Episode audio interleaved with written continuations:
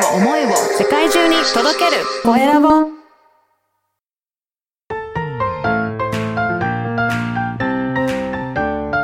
聞く力能力技術魅力があるのに伝わらない社長へ。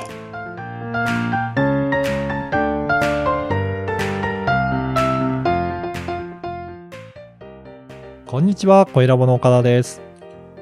こんにちはアシスタントのあまねです本日もよろしくお願いしますよろしくお願いします。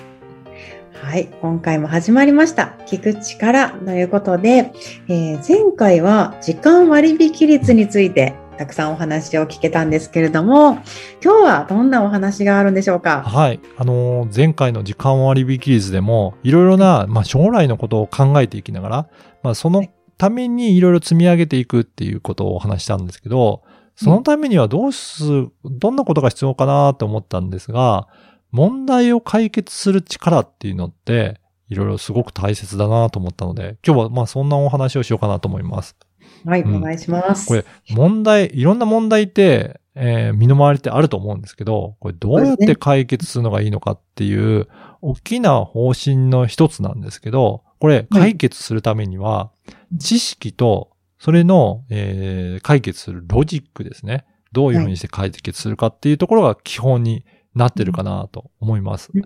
で、はいこれ、大きな問題、ちっちゃな問題を含めて、身の回りではすごく常にいろいろ起こってると思うんですよ。うん例えば、前回ね、えっ、と、天音さんもちょっとおっしゃってた、あの、健康のこととか、それで、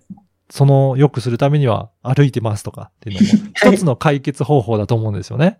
はいだからこういうのを試行錯誤して、何度もなんか繰り返して考えてやってみる。で、またはい、それで解決しながら、しなければ、また次のことをやってみるっていうことで、はい基本的には、試してみていろいろ実践してみるっていうことが、あの、問題解決するにはすごく重要だなと思います。うんなるほど。AB テストとかいう言葉もありますね。ありますよね。うん、はいそうそう。それでやってみたときに結果がどうだったっていうところをやるんですけど、実はですね、これ、多くの方が陥っている問題として、うん8割ぐらいの方は、実はその実践をやってないんですね。問題だと思って、なんかこれ解決しなきゃなと思っても、そのまま放置してることが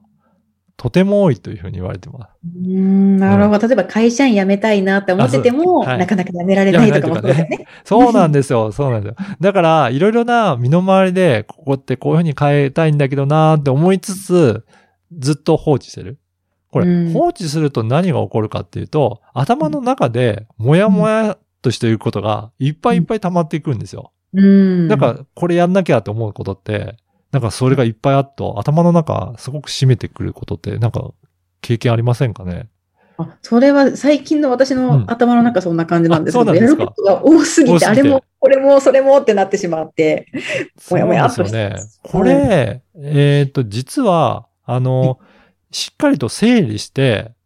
はい。なんか、あの、解決する道筋を立てていかないと、なかなか解決できなかったりするんですね。で、頭のある、の中にあるだけの状態だと、実はすごくもやもやしたものが続くので、これ一回アウトプットして、なんか書き出してみるとすごく良かったりします。なんか実際あれですか？やらなきゃいけないことって、リストにまとめたりとか、そういうのことってやったりとかしてます？今。最近やっと書き始めたりしました。そうなんですね。うんだからこういうふうにして、今、あの、あまねさんやっていただいたような感じで、まずは、なんか書き出してみて、何が問題なんだろうっていうところを、まず出してみます。その上で、じゃあこの問題は、ちょっとすぐに解決できるものなのか、まあうん自分でできないのかっていうのをちょっと分類してみるんですね。うんできないようなことだったら、もしかしたら、これ一個の問題が大きすぎる場合もあると思うんですよ。うんそうする、と、それをちょっとちっちゃくちっちゃく分割していくんですよね。問例えば、題を分割するん例えばですね、企業で言うと、なんか売り上げが上がらなくて、すごく困ってますっていう場合あるか、あるかと思うんですね。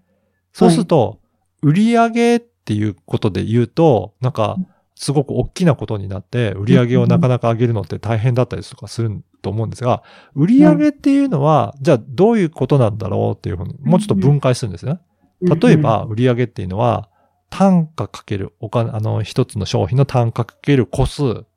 はい。だから、その商品が何個売れたら売り上げになるということで、単価かける個数に分解できるんですよ。うんと、売り上げを上げるためには、単価が上がっても売り上げは上がると思うんですよね。1個の商品の値段が上がっても。そうですね。いう、でもできるし、いっぱい売れるようになって、個数が増えても売り上げが上がるんですよ。そうすると、2つに分割できるので、どうやったら単価を上げられるかっていう問題と、どうやったら売り上げの個数を増やせるかっていう2つに分けられるので、ちょっとちっちゃくなるんですよ。あ、そうですね。確かに。こうやっていって、どんどんどんどん分割するんですよね。で、個数も、例えば、えっ、と、いくつか分けられると思っていて、えっ、と、何回も買ってくれる人、リピートの数が増えていっても個数は増えると思うんですよね。はい。うん。それですし、あとお客さんの数が増えても個数は増えていくと思うんですよ。んそういうふうにするとうんあのー本当に純粋なお客さんの数を増やす場合もあるし、何度も買ってくれる人を増やすっていうのも個数が増える。で、どんどんどんどん分割していくと、いろいろと解決できる糸口になると思うので、ぜひそんな感じで、ちょっと問題解決も細かく分割して考えていただければなと思います。あ早速今日ノートに書き出してみたいと思います。ぜひやってみてください。はい。ありがとうございます。